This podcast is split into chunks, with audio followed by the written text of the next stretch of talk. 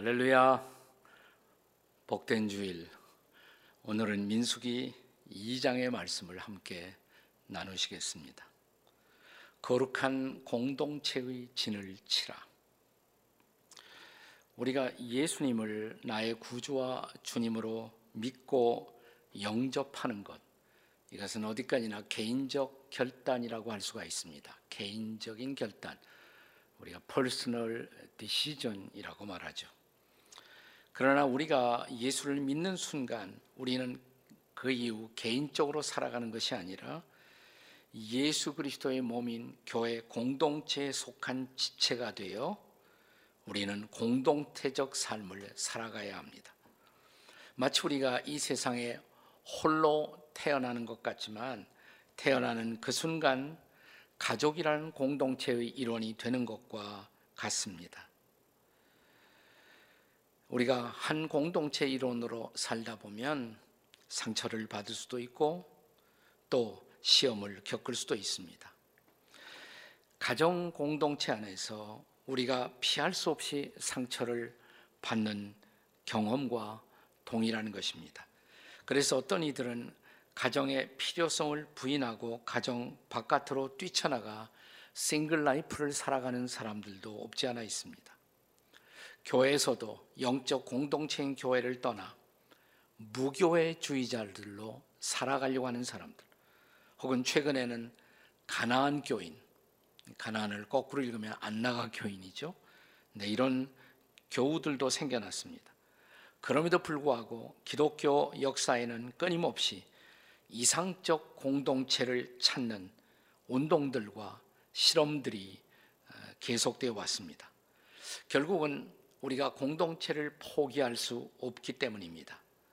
그것은 우리가 가정을 포기할 수 없는 이유와 동일한 것입니다. 가정이 때때로 우리 인생의 짐이 된다고 할지라도 가정을 포기할 수 없는 것과 마찬가지입니다. 자, 오늘의 본문은 여호와 하나님께서 새롭게 광야를 출발하는 이스라엘 백성들에게 그들을 홀로 떠나보내는 것이 아니라 진을 치고 공동체를 이루어 그들이 어, 떠나가도록 하나님이 그렇게 섭리하고 있는 모습을 볼 수가 있습니다. 이제 진을 치고 공동체를 이루어 떠나갈 것을 하나님이 명령하십니다. 본문이 시작되는 민수기 2장 1절과 2절을 함께 같이 읽겠습니다.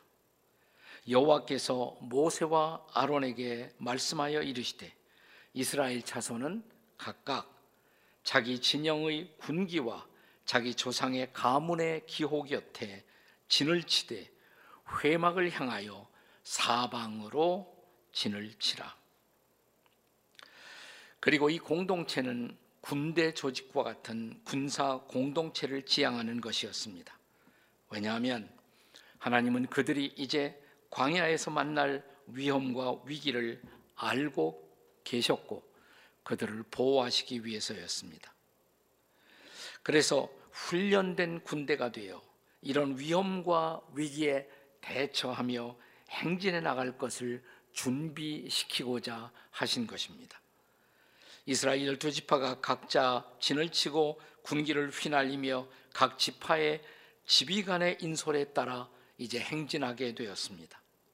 그리고 그들은 마침내 약속의 땅에 들어가 하나님의 뜻을 이루는 방편으로 쓰임 받을 공동체, 거룩한 목적을 지닌 공동체로 나아가게 된 것입니다. 이제 우리는 오늘 이 시간 좀 더 디테일하게 민수기 2장을 들여다보면서 이 거룩한 공동체의 특성을 살펴보고자 합니다. 하나님이 진을 치라고 명하신 이 거룩한 공동체, 이 공동체의 특성은 무엇일까요? 첫째로 하나님 중심의 공동체입니다. 한번 따라서 하실까요? 하나님 중심의 공동체. 여기 본문 2절에 보면 진을 치되 회막을 향하여 사방으로 치라 이렇게 말씀하십니다.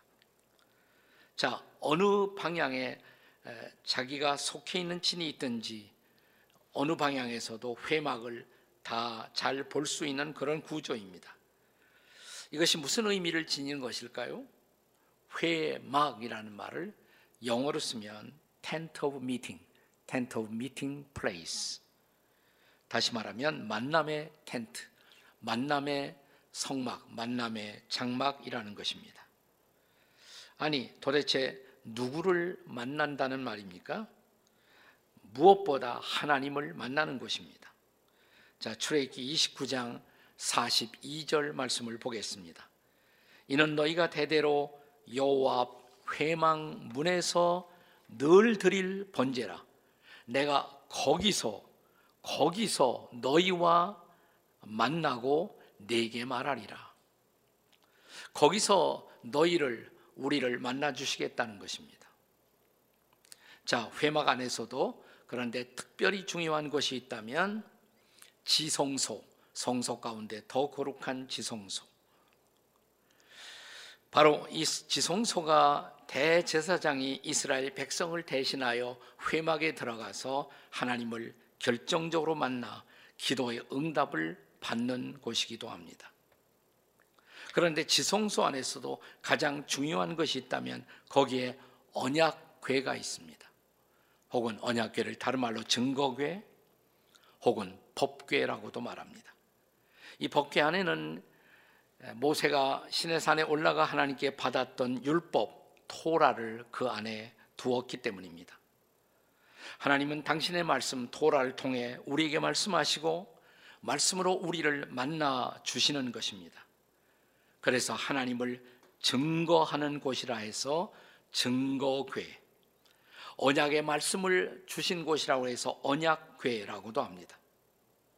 자, 이스라엘 백성들이 광야를 행진하다가 정지하게 되면 이제 회막을 중심으로 해서 텐트를 치는 것입니다. 동서남북 사방으로 어, 텐트를 치게 됩니다.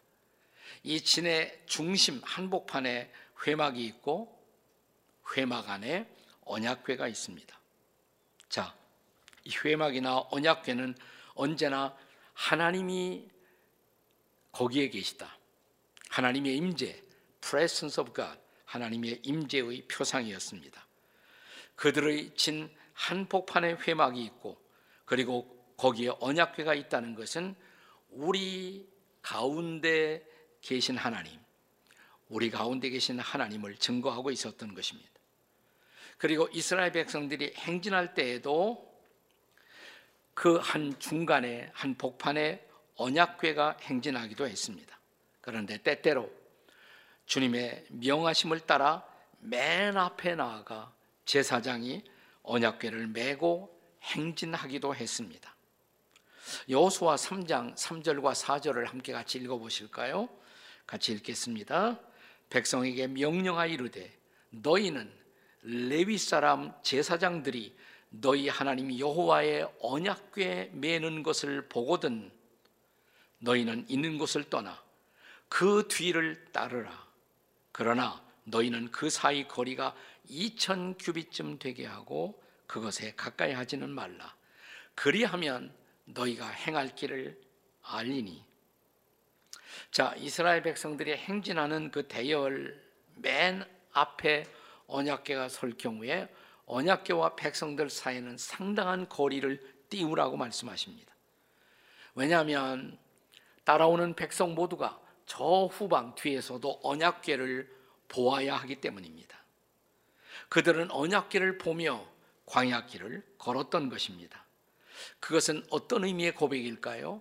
우리보다 앞서가시는 하나님, 앞서가시는 하나님.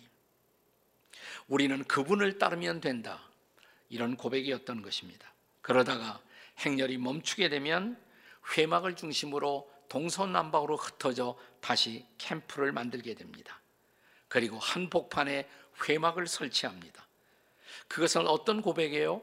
우리 가운데 계신 하나님, 우리 가운데 계신 하나님, 우리 앞서 가시는 하나님, 우리 가운데 계시는 하나님. 하여간 이스라엘 백성들로 하여금 광야를 행진하며 회막 중심의 삶을 훈련하신 하나님의 의도는 무엇일까요? 저와 여러분이 하나님 중심의 삶을 살 것을 기대하신다는 것입니다. God-centered life. 하나님 중심의 삶. 우리가 신약 성경에 보면 예수님께서 당신의 제자들이 두세 사람으로 함께 모여 예배하고 교제하고 기도할 것을 권면하시면서 약속의 말씀을 주십니다. 마태복음 18장 20절의 말씀. 우리가 잘 아는 말씀이죠. 자, 무슨 말씀입니까? 두세 사람이 내 이름으로 모인 곳에는 나도 뭐예요? 그들 중에 있느니라. 여기 그들 중에라는 말은 그들 가운데 in their midst 그들 가운데 그들 한복판에 계신다는 약속의 말씀입니다. 역시나 예수님의 제자들이 이것은 예수 그리스도 중심의 삶, Christ centered life를 살 것을 기대하신다는 것입니다. 왜 하나님은 저와 여러분이 우리가 하나님 중심의 삶, 예수 그리스도 중심의 삶을 살 것을 기대하실까요? 그것은 우리가 모여 형성하는 공동체가 단순히 사람 중심의 공동체가 아니라는 것입니다.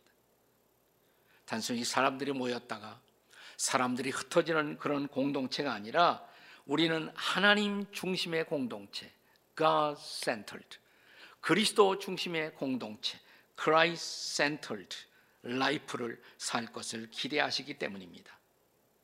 자, 이제 그분이 기대하시는 공동체의 또 하나의 특성은 무엇일까요? 첫째는 하나님 중심의 공동체, 그리고 둘째는 거룩한 질서의 공동체입니다. 따라서 하실까요? 거룩한 거룩한 질서의 공동체.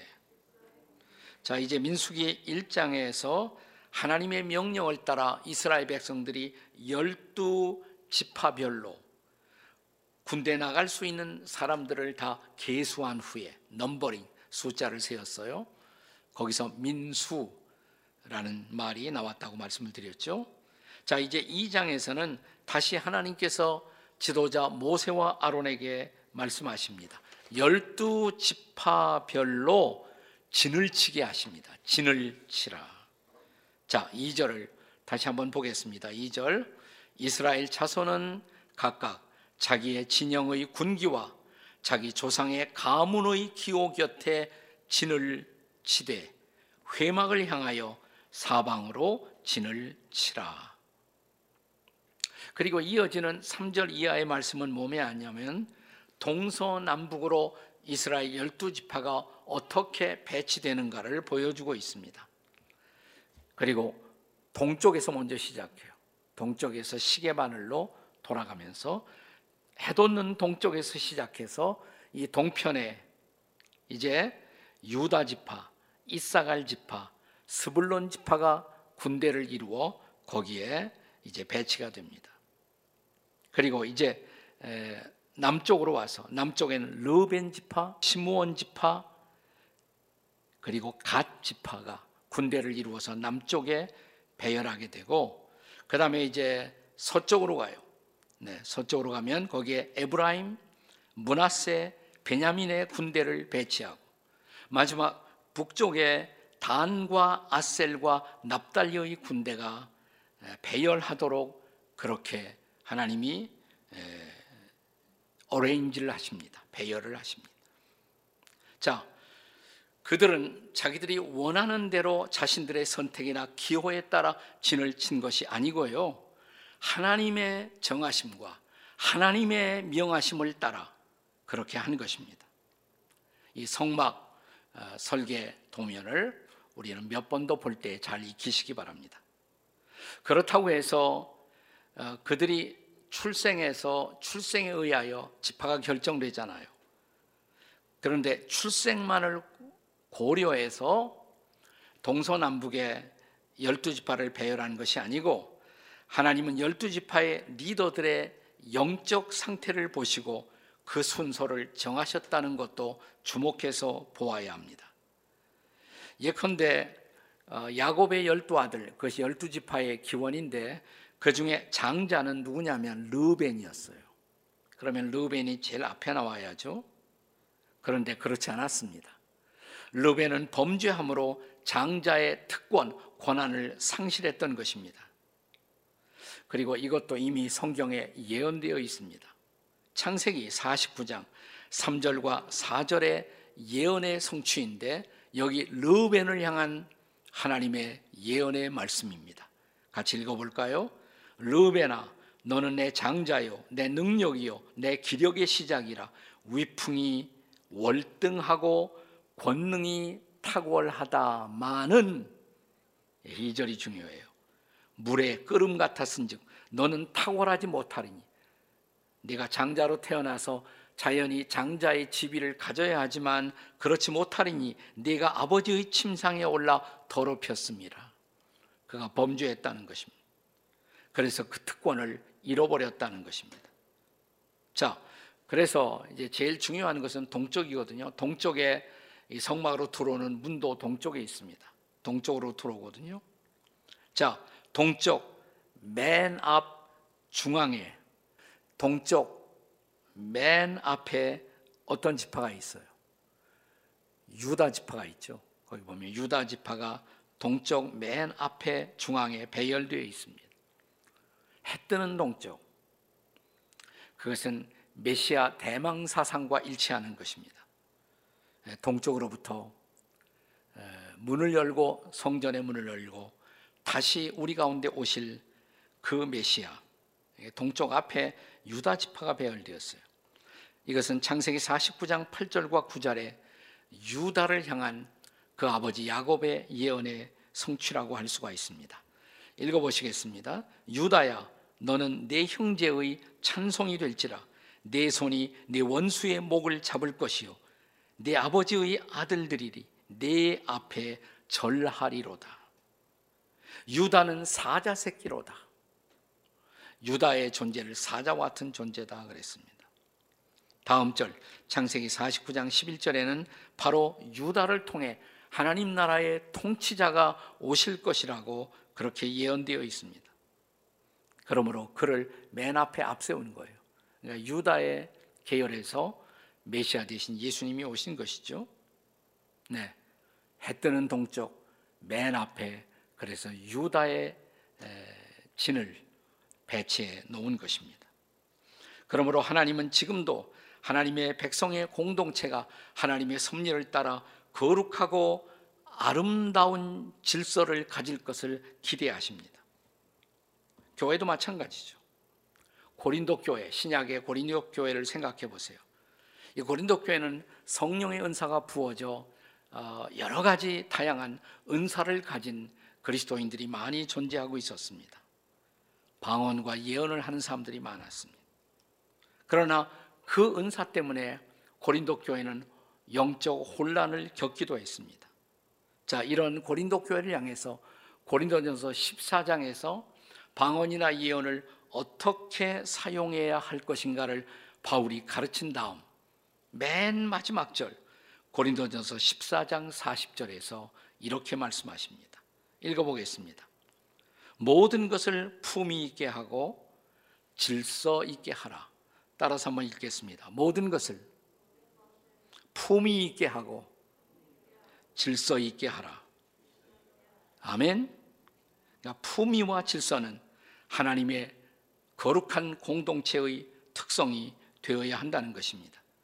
여기 민수기 군대 배치에서 또 하나 흥미로운 것은 회막을 중심으로 열두 지파를 배치할 때 그 회막과 백성들 사이에 그러니까 회막 가장 가까운 곳에는 레위 자손들이 그러니까 그들이 제사장들이었어요. 레위 자손들이 있어서 하나님과 하나님 백성 사이에 완충지대를 형성하고 있었다는 것을 또한 주목하십시오. 한 번 더 성막 배치도를 보여주세요. 자, 한복판에 회막이 있고요. 그리고 백성들이 동서남북으로 열두 지파가 배치되어 있는데 그 회막 바로 바깥을 둘러싸고 네, 레위 자손들이 또한 넷으로 나누어져서 배치되어 있는 모습을 볼 수가 있습니다. 자, 그 이유가 있어요. 우리는 이미 민수기 1장에서 이 구절을 보았습니다마는 민수기 1장 53절의 말씀을 다시 상기해 보십시다. 민수기 1장 53절입니다. 레위인은 증거의 성막 사방에 진을 쳐서 이스라엘 자손의 회중에게 진노가 임하지 않게 할 것이라. 레위인은 증거의 성막에 대한 책임을 지킬지니라. 행여나 혹시나 하나님의 진노가 백성 가운데 임하지 않도록 그 앞서서 회막 앞에 있던 레위인들이 책임을 다하라. 그들을 보호하는, 그들을 지켜주는 책임을 다하라는 것입니다. 따라서 하나님의 공동체를 거룩하게 할 1차적 책임이 바로 당시의 레위인들, 오늘날로 말하면 영적 지도자들에게 그 책임이 있었다는 것을 보여줍니다. 자, 그런데 이런 배열을 우리가 공중에 떠서 하늘에서 본다면 이 배열이 어떤 모습이 되고 있습니까? 회막이 가운데 있고 동서남북으로 나눠져 있어요. 무슨 형태죠? 십자가의 형태입니다. 이것은 바로 신약 시대의 거룩한 십자가의 군대, 예수 그리스도의 군대의 모습을 우리에게 보여주고 있지 않습니까? 자, 자, 이 거룩한 공동체의 또 하나의 특성이 있습니다. 세 번째 특성은 예배 중심의 공동체라는 사실입니다. 따라서 할까요? 예배 중심의 공동체. 자, 이제 광야에 진치고 있었던 이 거대한 이스라엘 공동체의 그 진지를 상상해 보십시오. 이 진지 한복판에 뭐가 있었다고요? 회막이 있었습니다. 자, 그들이 광야에, 광야에 진치고 머물러 있었을 때 제사장들은 하루에 두 번 성소에 들어갑니다. 들어가서 성소에 들어가 분향단에 기름을 넣고 향을 피워야만 했습니다. 그리고 향을 피우는 동시에 백성들을 대신해서 백성들이 가지고 있는 중보의 기도의 제목들을 하나님 앞에 올려드립니다. 이 기도 시간이 되면 저 바깥에 있던 수많은 백성들은 회막에서 피어나는 향내를 내음맞고 향년을 바라보면서 함께 예배하고 함께 찬양하고 함께 기도합니다. 후일 사도행전의 기자인 누가는 바로 이런 광야 공동체를 광야 교회라고 부르고 있었다는 것을 여러분 기억하십시다. 사도행전 7장 38절에서 이 광야 공동체의 리더였던 모세를 소개하며 누가는 이렇게 말합니다. 사도행전 7장 38절입니다. 다 같이 신의 산에서 말하던 그 천사와 우리 조상들과 함께 광야 교회에 있었고 또 살아있는 말씀을 받아 우리에게 주던 자가 바로 이 사람이라. 성경은 모세를 광야 교회의 리더, 지도자라고 말하고 있는 것입니다. 자, 그러면 그 공동체의 회중들의 책임은 뭡니까? 리더였던 모세를 통해서 전달되는 말씀, 그 말씀 앞에 응답하는 것입니다. 리더를 통해 하나님의 말씀이 회중들에게, 백성들에게 전달되고, 백성들은 신실하게 이 말씀을 받고, 함께 찬양하고, 함께 기도하는 공동체, 그것이 바로 광야 공동체의 모습이었습니다. 사랑하는 여러분, 예배는 우리가 순례하는 동안, 지상에서 삶을 사는 동안에도 우리가 꼭 필요한 것이지만, 이 순례의 걸음이 완성되는 마지막 순례의 완성지, 저 영원한 천국에 가서도 예배는 여전히 거룩한 의무요, 거룩한 특권이라는 것을 아십니까? 우리가 신약 성경 요한계시록 4장과 5장을 읽어 보시면 이 두 장은 사도 요한이 천국의 커튼을 살짝 열고 천국에서 드려지는 예배의 정경을 우리에게 보여주고 있습니다. 4장은 창조주 하나님, 성부 하나님께 드려지는 예배. 5장에서는 구속자 하나님, 성자 하나님 예수 그리스도에게 드려지는 예배를 보여주고 있습니다. 먼저 계시록 4장입니다. 4장은 창조주 하나님, 성부 하나님께 드려지는 예배입니다. 계시록 4장 10절과 11절의 말씀을 보시겠습니다. 24 장로들이 보좌에 앉으신 이 앞에 엎드려 세세토록 살아계시는 이에게 경배하고 자기의 관을 보좌 앞에 드리며 이르되 11절입니다. 우리 주 하나님이여 영광과 존귀와 권능을 받으시는 것이 합당하오니 주께서 만물을 지으신지라. 여기 합당하다는 말. 영어로는 worthy 이 말이 그래서 worship이라는 단어가 나온 거예요. 가치라는 단어로 번역되죠. worth, W-O-R-T-H. 하나님은 우리에게 찬양을 받으실 만한 예배를 받으실 만한 가치가 있으십니다. 이 말을 다시 말하면 영광과 존귀와 권능을 받으시기에 합당하오니 우리가 예배를 드립니다라는 고백입니다.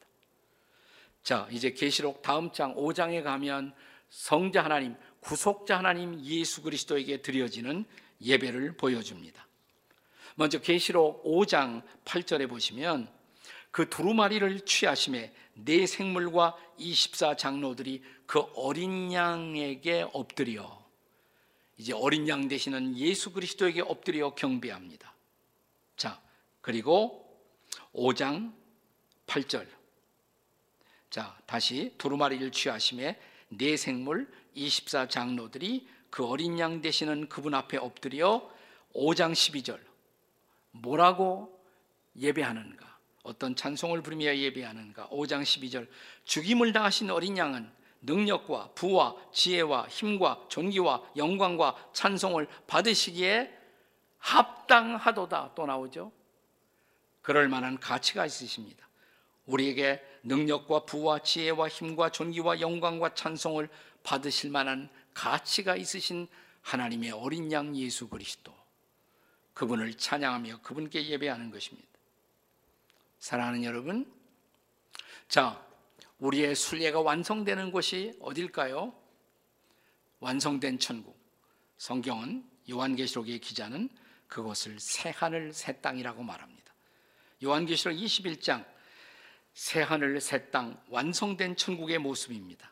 거기에 가면 사도 요한은 열두 문이 있다 그럽니다. 근데 열두 문에 열두 지파의 이름이 기록되어 있다라고 말합니다.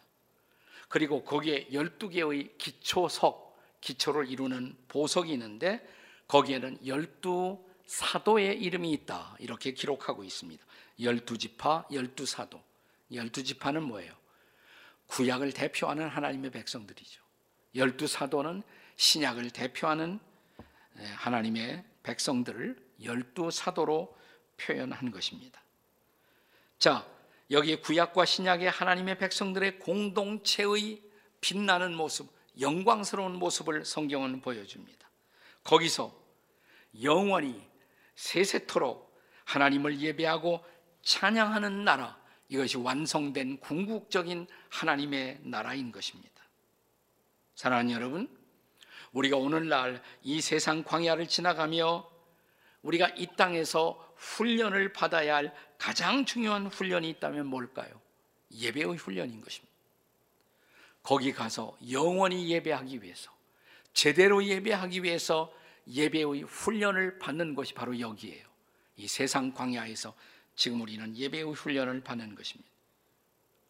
그래서 이스라엘 백성들이 그 거칠고 험한 광야를 지나가면서도 포기할 수 없었던 것, 그것이 바로 예배였습니다. 그동안 한국 교회는 어, 이 코로나 시대, 팬데믹 시대에 방역의 차원에서 우리가 이웃들에게 해를 끼치지 않고자 그동안 온라인 예배를 하면서 정부 시책에 협력해 왔습니다만은 이게 계속 이런 현상이 계속되어서는 안 돼요. 왜냐하면 어떤 정부도 어떤 그 누구도 우리의 예배를 제한해서는 안 되는 것입니다. 이제 우리 스스로 공예배를 회복시켜야 합니다. 그리고 예배의 의무와 특권을 다시 신실하게 감당하는 자리로 돌아오셔야 합니다. 선거도 끝났고 새로운 지도자를 뽑았으며 새로운 시대를 바라보는 이 시점에서 우리의 가장 커다란 과제는 예배의 회복입니다. 그동안 그냥 온라인 예배로 적당히 예배했던 분들, 이제는 공적 예배의 자리로 나오셔야 합니다. 우리는 예배 공동체다. 이 사실을 다시 한번 선포하고 광야 교회의 신실한 예배자의 자리에 서는 저와 여러분이 되시기를 주의 이름으로 축원합니다. 아멘. 기도하시겠습니다.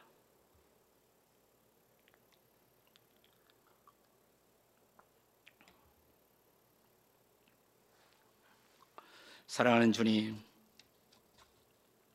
오늘 우리가 이제 복된 주일 다시 주님 앞에 나와 예배의 자리에 섰습니다.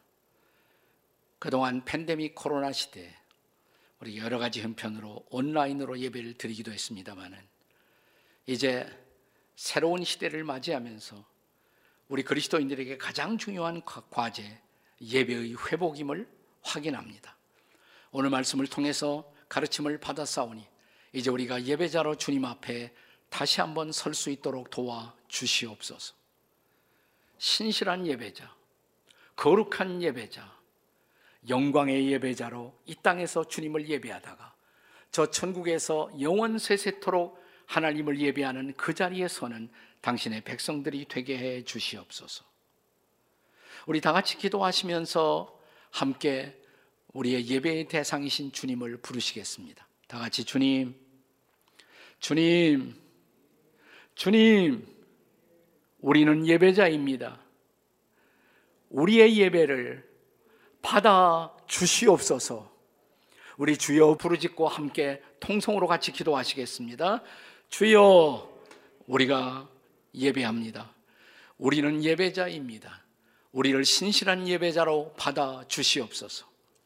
이 땅에서 한국 교회 예배가 다시 한번 회복되게 하시고 새로운 시대, 새로운 역사를 만드는 중요한 시점에서 우선 예배가 회복되어 하나님과 함께 새로운 나라, 새로운 역사 만들어 가게 도와 주시옵소서.